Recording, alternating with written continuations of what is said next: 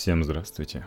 Современная ситуация с оказанием помощи больным алкогольной зависимостью противоречива.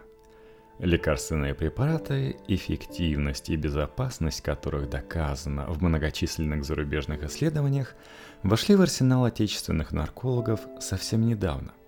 Научно обоснованные методы не востребованы ни пациентами, ни их родственниками, ни чаще всего специалистами – Издательский дом «Городец» выпустил сборник статей авторитетного российского психиатра Владимира Менделевича «Психиатрические головоломки».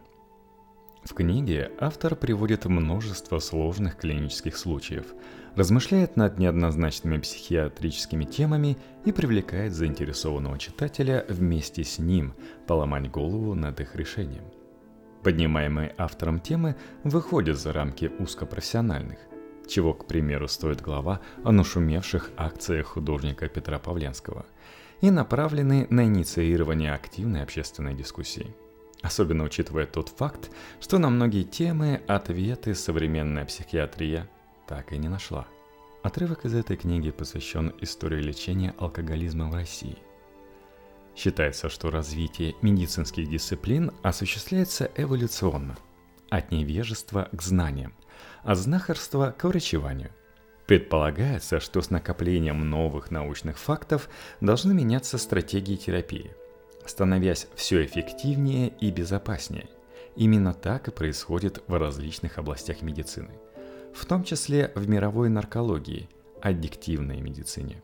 Отечественная же наркология, к сожалению, выбивается как из общемирового профессионального тренда – так и из алгоритма развития российских медицинских наук.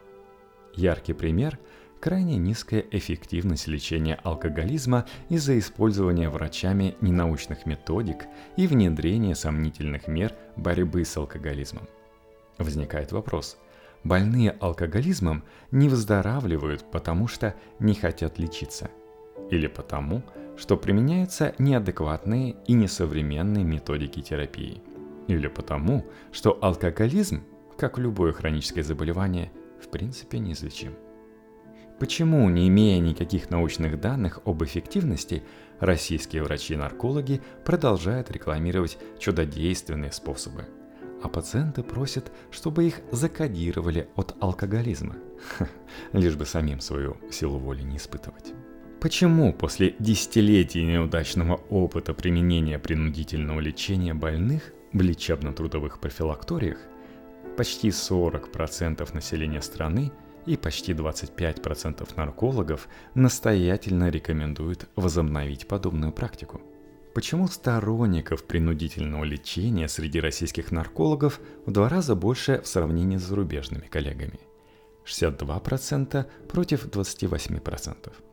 И главный вопрос – Сделаны ли выводы, извлечены ли уроки из неэффективных социальных антиалкогольных экспериментов и применявшихся в СССР и Российской Федерации стратегий терапии? Историю представлений об алкоголизме как болезни и способов его лечения можно читать как книгу с лихо закрученным сюжетом, диковинными персонажами и вырванными последними страницами – и 200, и 100 лет назад, и сегодня, несмотря на накопление научных знаний, продолжается столкновение культурологических позиций по вопросу обоснованности выбора методов профилактики алкоголизации и лечения алкоголизма. В России наркологическая наука и практика ощущают на себе общественное влияние различных социальных, профессиональных и религиозных групп – если в мире наркология, проделав в 20 веке сходный с российским путь от невежества к науке, вошла в число медицинских специальностей, в которых все решают методы доказательной медицины, то в России на принятие значимых решений продолжают сказываться мнения и суждения непрофессионалов и моралистические установки. При этом известно, что многие прежние социальные антиалкогольные инициативы – оформленные законодательно, не привели к сколь-нибудь значительному улучшению ситуации. Сегодня лишь каждый пятый зависимый от алкоголя пациент выздоравливает, если считать выздоровлением ремиссию длительностью в один год. А уровень потребления алкоголя на душу населения крайне высок и составляет 15,8 литров спирта в год. Проблема заключается в том, что до сих пор оправданным с позиции государства остается принятие антиалкогольных мер без учета научных фактов и мнения профессионального сообщества. Хотя следует признать, что и экспертное сообщество нередко выступает с антинаучных позиций. Часто инициативы основаны на субъективных мнениях, религиозных предпочтениях и на предубеждениях врачей, а не на результатах исследований. Практика кодирования – яркий тому пример. Друг другу продолжают противостоять не только знания и суеверия, факты и домыслы, но даже целые культуры – проалкогольные и безалкогольные. Зачастую именно на их базе строится признание алкоголизма болезнью или дурной привычкой. Именно культуральные факторы и мнения общественности часто становятся главенствующими в процессе принятия решений в пользу тех или иных медицинских стратегий и даже конкретных методов терапии. Это отчетливо прослеживается на примере СССР и РФ. Система лечебно-трудовых профилакториев как метод не только перевоспитать пациента, но и вылечить его от алкогольной зависимости вырабатывалась не в научных кабинетах – и не в лечебных учреждениях. Она была внедрена благодаря социальному прессингу и представлениям об алкоголизме как о социально негативном явлении, а не о болезни. Другой отличительной особенностью советской российской наркологии стала активная пропаганда метода кодирования. По сути, мошенничество, сциентистски декорированного шаманства, а не научно обоснованного метода лечения – и в дальнейшем кодирование заменило все научные методы лечения алкоголизма в нашей стране. Сегодня метод востребован пациентами и их родственниками. Так, вольно или невольно, в обществе сформировалось устойчивое представление об алкогольной зависимости как о пагубной привычке, требующей перепрограммирования мозга с конструированием антиалкогольного поведения при помощи внешнего воздействия – Известны случаи, когда руководители регионов, председатели колхозов в период посевной обращались к наркологам с просьбой всех закодировать, чтобы не были сорваны производственные планы. Крайне трудно объяснить обывателю, почему желание человека употреблять алкоголь, несмотря на вредные последствия, является признаком болезни – Затруднительно убедить пациента в том, что лекарства, а не мистические процедуры, способны изменить алкогольную мотивацию, поскольку ими она рассматривается как осознанное стремление к получению удовольствия. Многие далекие от медицины, но участвующие в принятии государственных антиалкогольных решений люди подписались бы сегодня под позицией, которой в 1888 году придерживался Лев Николаевич Толстой – он утверждал, что в лечение пьянства, как лечение, как материальное исправление, я, разумеется, не верю. Но вера в то, что лекарство облегчит борьбу с соблазном, вера это может быть полезна. Хотя в сущности это обман, да кроме того и глупо. Зачем человеку самому себя обманывать? Да еще и в деле таком простом и легком, что и хитрить незачем. Все равно, как если бы человеку давали принимать капли какие-нибудь для того, чтобы он не ел белины. Капель не нужно, а нужно только ясно, совсем, без всякого сомнения убедить, что белина – яд, и что от нее добра нет, а зло. И человек не станет есть белину, как бы он ни воображал прежде, что привык к ней. Медикализация проблемы алкогольного потребления, признание алкоголизма болезнью, внесение его в перечень психических и поведенческих расстройств – напрямую не повлияли на меры, предпринимаемые в нашей стране по борьбе с алкоголизмом. Остановимся на антиалкогольных мерах советского и российского периода в историческом аспекте и оценим их влияние на основные статистические показатели – заболеваемость алкогольной зависимостью, смертность и эффективность терапии. Государства, как правило, использовали в борьбе с алкоголизмом рестриктивные меры – Ограничение продажи спиртных напитков вплоть до полного запрета сухого закона, к примеру, в Норвегии в 1912-1926, Финляндии 1912-1931, Исландии 1914-1923 и США 1920-1933. А еще увеличение стоимости, законодательное регулирование специальных стратегий терапии, например, принудительного лечения. На уровне медицинских сообществ сталкивались стратегии нулевой толерантности и снижения вреда. В России долгие годы противостояли и противостоят друг другу две непримиримые культурологические позиции. До сих пор в оппозиции находятся сторонники сухого закона – представители трезвеннического движения с одной стороны и так называемые культуропитейщики с другой. Причем противостояние не базируется на строго научных данных. Это исключительно культурологическая и крайне эмоциональная дискуссия. Одним из наиболее влиятельных в сфере российской антиалкогольной деятельности считается трезвенническое движение. Его сторонники выступают категорически против употребления любых алкогольных напитков, настаивая на необходимости максимального ограничения доступности спиртного. Их основная цель и идеал – сухой закон. И учитывая, что именно в РФ трезвенническое движение является значимой силой в принятии государственных антиалкогольных решений, в других странах оно представлено крайне мало. Остановимся на его истории подробнее. Известно, что трезвенническое движение в России существует уже более 150 лет. Оно имело пять волн. В 1858-59 годах в России развернулось первое крестьянское трезвенное движение за отказ от потребления продававшейся в то время откупщиками крайне дорогой и некачественной водки.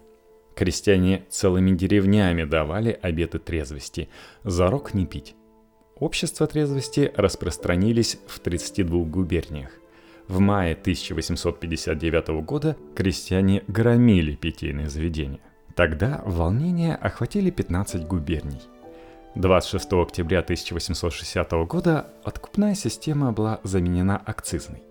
В конце 19-го, начале 20 века началось новое, второе народное трезвенническое движение за отказ от потребления любых видов алкоголя и принятие действенных противоалкогольных ограничительных и просветительских мер.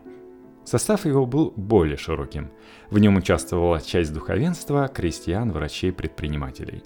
По всей России стали возникать общества трезвости – осенью 1908 года в этом обществе было уже 383 человека. В 1887 году Лев Николаевич Толстой создал свое «Согласие против пьянства» – СПП. Уже через несколько месяцев в его рядах состояло порядка 744 человек. Он сумел вовлечь в свое общество представителей интеллектуальной элиты того времени – писателей Бирюкова, художников – Репина, ученых Миклуха Маклая, военных генерала Талышина и других. К 1915 году было зарегистрировано 598 тысяч трезвенных обещаний. Произнесено более 11 666 богослужебных и внебогослужебных бесед и поучений, прослушанных миллионам граждан. Было издано 265 книг и брошюр – Издавались четыре журнала, устроено более 2944 чтений, на которых присутствовали свыше 853 тысячи слушателей. Действовало 7 библиотек, работало 5 школ и детский сад. С 1914 года общество стало всероссийским, а в 1917 году число членов Александра Невского Всероссийского братства трезвости превышало 140 тысяч человек. Трезвенническое движение в России приобрело такой размах, что власти пошли на серьезные ограничительные меры, известные под названиями «право местного запрета» или «сухой закон». 18 июля 1914 года царским указом Николая II была отменена продажа водки, а затем и продажа ряда менее крепких алкогольных изделий. Третье трезвенческое движение по классификации Гринченко развивалось в условиях введения запрета на продажу водки и других запретительно-ограничительных мер с 18 июля 2014 года в связи с началом мобилизации в Первую мировую войну. В 1918 году вместе с борьбой с религиозным опиумом были упразднены и все общества и братства трезвости. С 1 октября 1925 года советское государство возобновило продажу 40-градусной водки – Четвертое трезвенческое движение начало свою деятельность в 1927 году. и была в основном движением рабочих и служащих. 16 февраля 1928 года создано Общество борьбы с алкоголизмом – ОБСА. Деятельность ОБСА вела к сокращению пьянства и его отрицательных последствий, но одновременно ставились под угрозу доходы от торговли алкоголем. В апреле 1932 года трезвенническое движение было преобразовано – ОБСА, Союз безбожников и Общество «Долой неграмотность» слились в единое общество за здоровый быт. Принято считать, что пятое трезвенническое движение началось в 1981 году с межведомственной конференции «Профилактика пьянства и алкоголизма» в городе Дзержинске Горьковской области. Подъем трезвеннического движения привел к принятию правительственных антиалкогольных постановлений 85-87 годов – планировались значительные ограничительные меры. Последовательное сокращение производства алкогольных изделий, прежде всего крепкого алкоголя и некачественных крепленных вин. Уменьшение доступности по времени и месту реализации алкогольных изделий, переориентация значительной части винной отрасли на производство виноградных соков, пастилы. Планировалось также увеличение производства безалкогольных напитков и соков. История развития идей Культура питейства столь же длина, как и история трезвенческого движения. Дискуссии между сторонниками различных позиций отношения к алкоголю проходили в очной и заочной форме.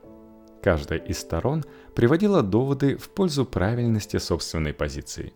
Культура питейства чаще обращалась к научным данным – указывавшим на сравнительный вред от употребления алкогольных напитков в зависимости от их крепости, частоты употребления, а также традиции употреблять спиртное вместе с едой.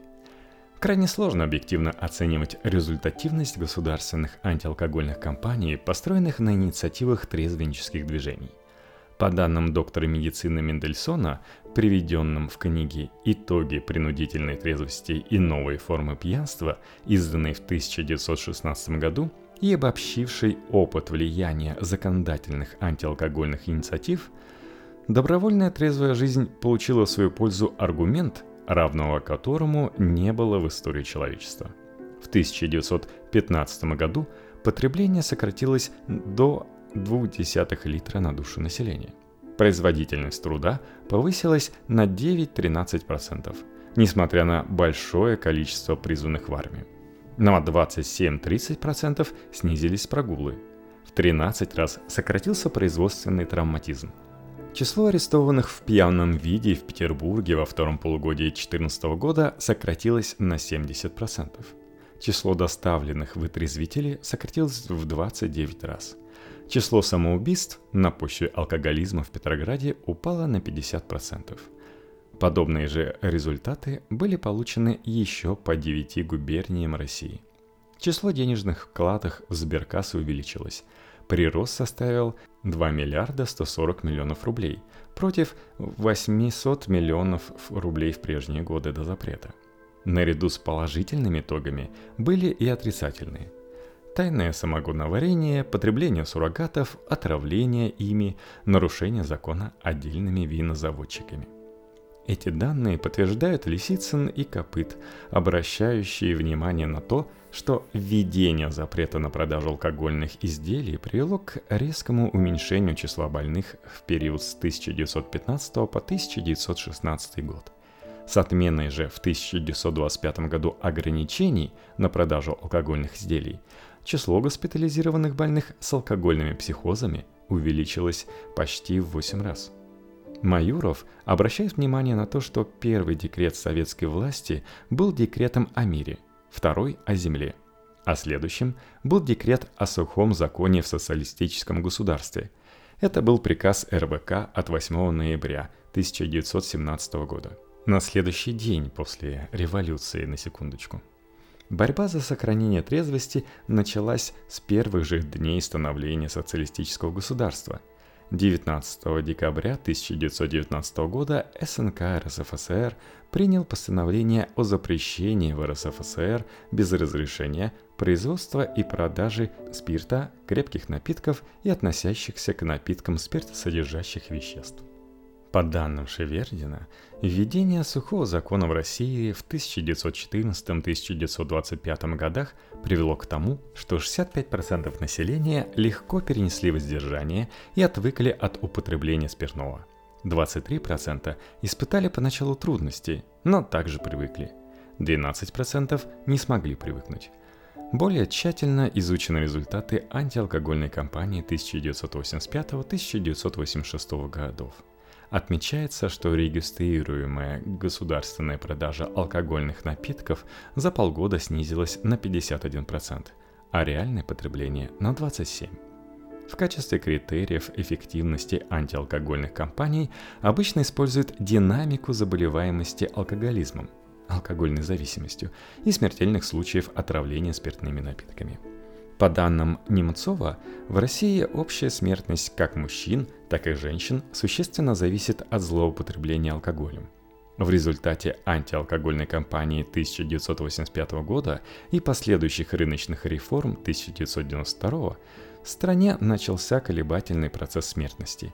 Сначала произошло резкое снижение потребления алкоголя и смертности во время кампании 1985-1990 годов – Резкий рост в начале рыночных реформ 1992-1994, снижение при подготовке к дефолту в 1998, новый рост к 2003 году и новое снижение после этого года.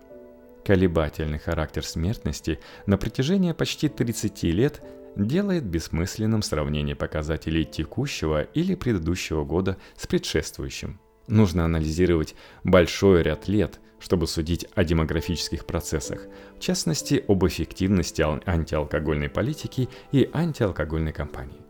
Как показывает анализ, за последние годы продолжает снижаться число лиц, взятых на профилактический учет в связи с употреблением алкоголя с вредными последствиями. Данная тенденция наметилась в 1985 году, достигнув наименьших показателей в 1990.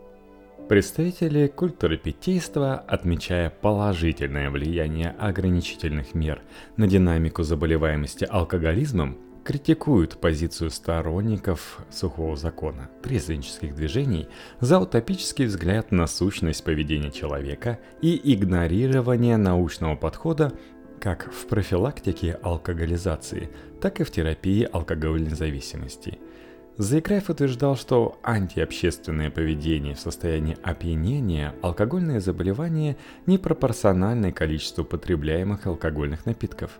Не одобряя злоупотребление алкоголем – Представители лагеря культуры питейщиков утверждают, что рост образования и культуры расширяет возможности находить и использовать иные социально приемлемые способы и средства достижения душевного комфорта, снятия напряженности, установления контактов с людьми. И чем ниже уровень культурного развития, тем более вероятным при выборе способов удовлетворения тех или иных потребностей оказывается использование алкоголя – Одной из специфических форм антиалкогольной борьбы на государственном уровне в СССР и России следует признать систему лечебно-трудовых профилакториев, созданных в 1961-1968 годах по инициативе Коммунистической партии. Эффективность лечения в ЛТП была невысокой. Лишь 9% выбывших из ЛТП имели ремиссию более года – Следует признать, что сторонниками подобных принудительных мер лечения алкоголизма практически не обсуждалась адекватность методов терапии, поскольку основной целью было все же трудовое перевоспитание людей с алкоголизмом. Чаще других в ЛТП использовались методы условно-рефлекторной терапии алкоголизма – Таким образом, широкое внедрение системы ЛТП не повлияло на повышение эффективности лечебных воздействий на больных алкоголизмом и на общее потребление алкоголя. В 1994 году принудительное лечение было отменено. История развития и внедрения различных методов лекарственной терапии алкоголизма в России сходна с тем, что происходило в этой сфере в мире. Лишь в последние десятилетия пути разошлись. Вначале приоритет отдавался народным средствам. На Руси для вытрезвления применялись различные травы. Богородицкая трава, папоротник, бузина, ягода можжевельника. Затем широкое распространение получила гидротерапия, а позднее аутогемотерапия. С 30-х годов 20 века началась эра условно-рефлекторной терапии алкоголизма с использованием апоморфина и эметина. Одновременно обогатился арсенал симптоматической терапии. Чаще стали применяться различные дезинтоксикационные средства, нейролептики, стимуляторы, витамины и гормоны. Большую историю имеет применение гипнотерапии. Повторим, Основополагающим методом терапии алкоголизма в СССР был метод условно-рефлекторной терапии – УРТ, активно применявшийся на протяжении 60 лет. Начиная с работ Случевского и Фрикин, опубликованных в 1933 году, апоморфиновая УРТ стала использоваться в массовом порядке. Предлагались и иные способы УРТ с помощью эметина, плавнобаранца, медного купороса, сернокислого цинка – в дальнейшем были внедрены первые препараты, вызывающие интолерантность к алкоголю. Антабус, тетурам, дисульфирам, циамид. Параллельно с развитием медикаментозной терапии происходила активная разработка методов психотерапии алкоголизма. В России основной упор делался на гипнотерапию и внушение в бодрствующем состоянии. В мире на психодинамические и когнитивно-поведенческие методики. Особо следует остановиться на разработанном в СССР и ставшем доминирующим в системе оказания помощи больным методе кодирования. Созданное в 70-е годы Давженко, кодирование было вариантом лечения алкоголизма гипнозом, это лечение стало популярным как экспресс-метод терапии в период с 80-х по 90-е годы и описывалось как чудодейственное исцеление, способное удерживать пациентов от употребления алкоголя посредством убеждения, что их мозг изменился таким образом, что прием алкоголя теперь будет вредным или смертельным. Использовалась также так называемая химзащита – и наркологи, и пациенты часто косвенным образом подтверждали сходство между химзащитой и кодированием, относя их к одной группе терапевтических методов. Сторонники этих подходов к лечению называли их в печати опосредованной психотерапией, а многие пациенты относят оба метода терапии к кодированию. Специальное исследование данного вопроса показало – что несмотря на то, что медико-биологические объяснения чрезмерного употребления алкоголя остаются непопулярными среди непрофессионалов и большей части населения России, методы медицинской и квазимедицинской терапии получили широкое распространение в качестве основных средств лечения алкоголизма – Подобные клинические подходы активно применяются в России с 50-х годов по настоящее время, составляя большинство технологий пролонгированного воздействия, предлагаемых наркологами при лечении алкоголизма. Многие клиницисты, применяющие кодирование, указывают на то, что хотя оно часто оказывается успешным в содействии кратковременным ремиссиям, Пациенты редко видят необходимость дополнять его более продолжительными психосоциальными воздействиями, что ведет к циклу все менее успешных и все более коротких ремиссий.